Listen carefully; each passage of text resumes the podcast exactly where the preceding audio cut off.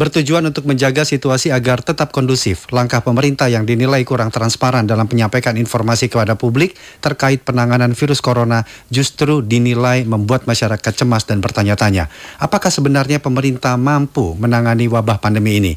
Lantas bagaimana seharusnya upaya pemerintah dalam meyakinkan kesanggupannya dalam menangani COVID-19 kepada masyarakat? Dan untuk menghasnya kami akan berbincang bersama dengan Direksi Amnesty Internasional Indonesia, Usman Hamid. Selamat pagi Pak Usman. Selamat pagi. Iya, Pak Usman, apa yang menurut Anda pemerintah kurang proaktif menyampaikan informasi perkembangan wabah virus corona kepada publik? Ini tampaknya kembali ke dalam sudut pandang di awal gitu ya, yaitu uh, cenderung untuk menenangkan dengan cara-cara yang kurang tepat. Misalnya dalam protokol informasi untuk uh, seseorang yang dinyatakan positif atau tidak itu hanya bisa dilakukan oleh satu pihak yaitu Balitbang eh, Kementerian Kesehatan misalnya. Ya. Nah, dalam beberapa kasus ada benturan dengan misalnya Gubernur Banten ketika Gubernur Banten mengumum, mengumumkan eh, ada salah seorang warganya yang positif COVID dan itu seperti tidak diterima penjelasan semacam itu oleh pemerintah pusat khususnya Kementerian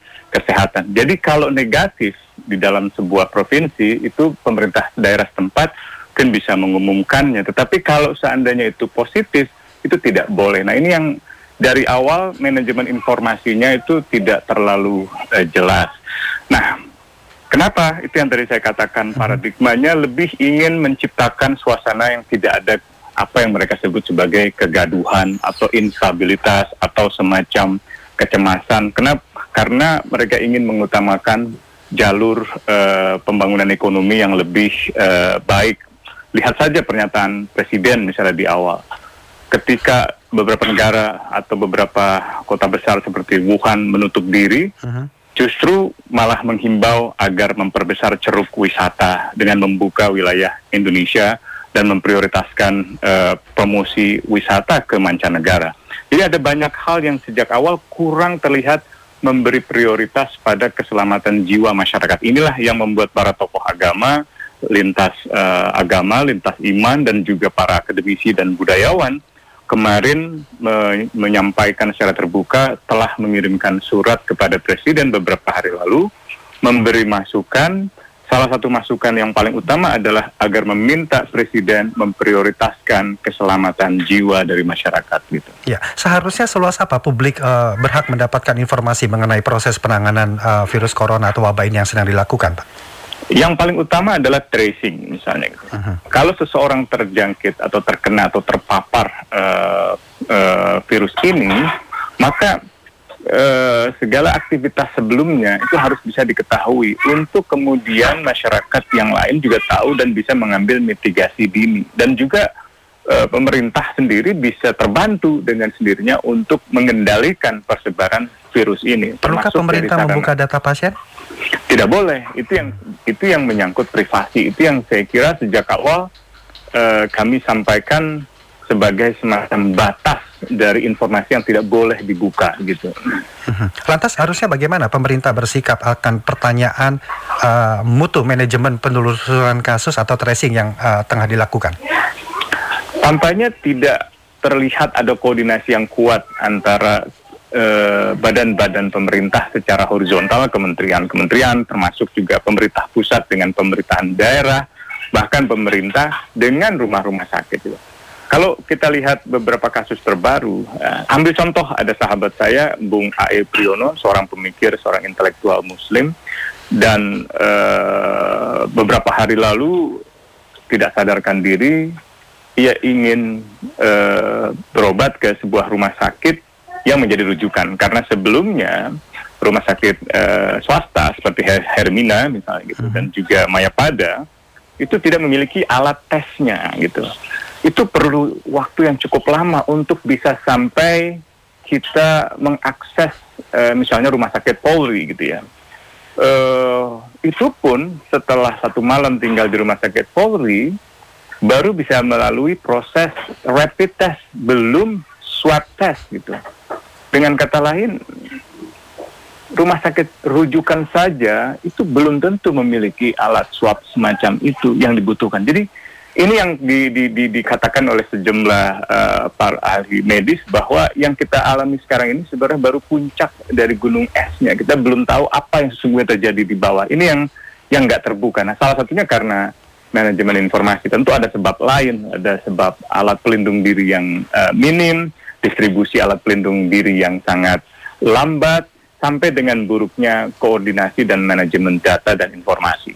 Ya, uh, Pak Usman, jika memang tidak diperkenankan untuk membuka nama pasien, lantas bagaimana orang-orang di sekitar itu untuk dapat mewaspadai atau mungkin dengan kesadaran akan melaporkan hal itu, Pak? Jadi orang tersebut harus diisolasi, hmm. harus diberikan perawatan yang intensif, dan itu yang harus dijamin oleh negara, termasuk memastikan tes itu akurat, memastikan hasil tes itu diperoleh dengan cara yang cepat, gitu dalam beberapa kasus seperti diliput oleh uh, beberapa reporter yang cukup kredibel seperti Ahmad Arif dari Kompas misalnya, uh-huh. hasil-hasil tes dari sejumlah kasus itu ternyata tidak akurat. Seseorang yang sudah diduga sebelumnya terkena atau terpapar COVID dan dinyatakan negatif, ia kembali ke rumah seperti biasa dan yang terjadi adalah anggota keluarganya justru uh, terkena gitu. Nah, itu bukan karena informasinya mungkin tidak tersampaikan, melainkan karena akurasi dari hasil tes itu yang justru problematik gitu. Nah ini yang uh, harus kita lihat kasus per kasus. Tapi sekali lagi informasi tentang nama pasien itu tidak boleh, kecuali disebut sebagai kasus nomor satu, kasus mhm. nomor dua, seperti yang sebenarnya akhirnya ditempuh oleh pemerintah. Tapi di awal saya kira banyak kecerobohan. Gitu. Ya, kemudian uh, begini Pak Usman, kita kan semua tidak tahu sampai kapan pandemi ini akan berlangsung, akan dapat diselesaikan, dan sampai kapan pula masyarakat harus berdiam diri di rumah, masyarakat harus memberhentikan aktivitasnya. Sementara belum ada informasi dari pemerintah mengenai skema apa yang digunakan untuk dapat mengukur berapa lama pandemi ini akan berlangsung dan bagaimana tingkat resiko dari sebuah wabah yang akan yang terjadi di kita. Apakah hal itu juga penting untuk diinformasikan ke publik? Penting sekali, penting sekali gitu. Termasuk juga eh, kebijakan-kebijakan untuk memastikan adanya kerjasama di seluruh lapisan masyarakat sampai kepada kehidupan keagamaan gitu. Jadi uh -huh. eh, beberapa hari lalu dalam masukan para tokoh agama misalnya itu juga kami sampaikan kepada presiden agar para pemuka agama dihimbau untuk sementara waktu mengajak umatnya melakukan ritual peribadan, peribadatan keagamaan tidak di ruang publik, tidak di rumah ibadah yang menimbulkan kerumunan, melainkan menganjurkan umat untuk beribadah di rumah kediaman pribadi, misalnya itu. Atau dalam hal yang lain adalah sarana dan prasarana yang tadi saya sebutkan itu harus dipastikan informasinya jelas untuk seluruh rumah sakit, seluruh rumah sakit rujukan dan juga rumah sakit non rujukan.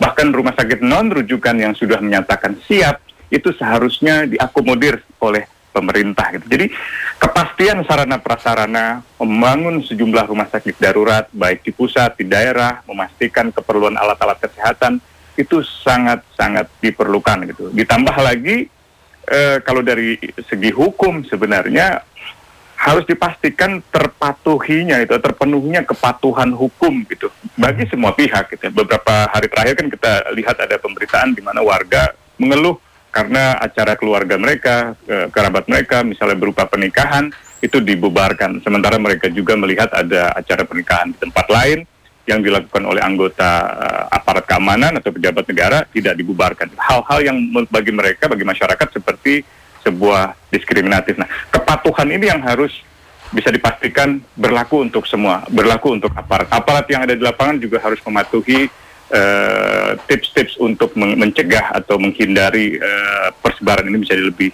uh, lebih luas lagi dengan memakai masker dan seterusnya. Yeah. Dan yang paling penting adalah buat kaum duafa, kaum mustarafin, kaum kaum yang miskin, yang rentan, yang sekarang ini kehilangan uh, pekerjaan karena pendapatan mereka berbasis pendapatan harian. Ini yang saya kira harusnya nomor satu. Jadi pertama keselamatan jiwa uh-huh. dan nasib orang miskin. Yang kedua adalah kepatuhan hukum dan yang ketiga tadi manajemen informasi yang saya kira uh, saling berhubungan antara satu dengan yang lainnya. Ya, kalau kalau Anda menilai bagaimana langkah pemerintah untuk mengutamakan keselamatan jiwa masyarakatnya saat ini? Uh, kurang ya. Hmm. Dan dari awal ekonomi lebih utama daripada hidup masyarakat, uh, daripada kesehatan masyarakat. Itu yang tadi saya sebutkan. Bahkan beberapa pejabat negaranya seperti meremehkan uh, ancaman ini. Ada menteri yang mengatakan uh, Indonesia kebal corona karena makan nasi kucing misalnya. Ada menteri yang lain mengatakan perbanyak saja makan toge supaya kita kebal dari corona. Uh-huh. Ada juga menteri yang uh, mengatakan tidak perlu pakai masker, gitu bahkan menteri kesehatan sendiri gitu. Hal-hal yang tidak bisa dijelaskan secara ilmiah atau tidak dijelaskan oleh mereka dengan cara yang bertanggung jawab, gitu, yang tidak sesuai dengan keahlian bidang mereka sendiri gitu. Ini yang saya kira memperlihatkan memang rapat-rapat saat itu tidak memprioritaskan keselamatan hidup masyarakat. Yang diutamakan adalah ekonomi yang sekarang ini baru mulai mendapatkan semacam pertimbangan ulang gitu. Bahkan kalau kita lihat hari ini di DPR, agenda uh, paripurna DPR yeah. tanggal 2 April hari ini itu tidak ada agenda soal COVID-19 itu. Ada agenda-agenda lain malah rencananya mau membacakan surat presiden tentang omnibus, mau menggolkan kembali undang membahas kembali undang-undang hukum pidana, me, me, mendorong perubahan undang-undang Mahkamah Konstitusi. Hal-hal yang tidak berhubungan sama sekali dengan apa yang sekarang ini menjadi keprihatinan masyarakat luas, terutama masyarakat kelas bawah. Gitu. Jadi hmm. ini yang yang harusnya diperbaiki. Gitu. Ya, kenapa uh, pemerintah tidak melakukan hal-hal prioritas yang sedang ditangani, yang sedang menja sedang menjadi kecemasan semua pihak, Pak? Karena latar belakang pertimbangannya tidak didasarkan pada ilmu pengetahuan, tidak pada sains, uh-huh. tidak percaya pada kajian-kajian ilmiah. Gitu. Itu saya kira sarjana uh, Harvard University yeah. pernah mengingatkan bahwa Indonesia sudah bisa dipastikan terkena uh, wabah corona itu malah disikapi oleh Menteri Kesehatan sebagai bentuk penghinaan terhadap Indonesia. Jadi sekelompok sarjana yang memang dibekali ilmu pengetahuan yang cukup memberi peringatan kepada kita malah kita anggap menghina. Hmm. Ini yang saya kira sudut pandang yang yang belum hilang sepenuhnya. Uh, makanya manajemennya sekarang kelihatan maju mundur gitu. Begitu pula dalam soal pemberlakuan kedaruratan kesehatan. Bahkan saran WHO, saya kira di awal Maret dari Organisasi Kesehatan Dunia untuk Indonesia agar memperlakukan status kedaruratan nasional, kedaruratan kesehatan itu tidak didengarkan. Ketika negara lain bandaranya sudah ditutup, kita masih membiarkan. Jadi persebaran itu akhirnya tidak bisa terkendali gitu. Nah ini yang yang banyak uh, dikhawatirkan oleh masyarakat. Bahkan kalau kita lihat uh, beberapa media yang paling sering melakukan investigasi mendalam, ya. itu sudah memperingatkan bersiaplah untuk kehawat uh, ke situasi yang sangat buruk uh, dalam pekan-pekan yang akan datang. Mungkin uh, angka positif yang akan meningkat gitu. Ya. Dari awal sudah banyak kritik yang disampaikan oleh akademisi, bahkan oleh uh, para aktivis juga kalau kita ingat pekan lalu uh, para profesi medis gitu ya, para dokter itu sudah memberi semacam tanda-tanda bahwa kami tidak akan bisa bekerja atau bahkan tidak mau melanjutkan perawatan itu kalau tidak didampingi dengan alat pelindung diri gitu. Jadi urusan hal semacam itu saja itu tidak terlalu tertangani dengan baik. Ini ini yang saya kira uh, harusnya uh, jadi perhatian, jadi perbaikan oleh pemerintah gitu. Ya. Apa dampaknya bagi tingkat kepercayaan publik atas informasi yang disampaikan pemerintah yang masih menjadi pertanyaan besar selama ini? Masyarakat mengambil langkah sendiri-sendiri. Kalau kita lihat di sejumlah wilayah, baik itu di tingkat RW, di tingkat kampung, di desa, gitu. Kalau kita lihat banyak kasus sekarang, mereka mengambil inisiatif sendiri-sendiri, menutup kampungnya, bahkan dalam beberapa kasus yang cukup kompleks itu menolak pemakaman warga mereka uh-huh. yang baru saja meninggal karena COVID-19 itu.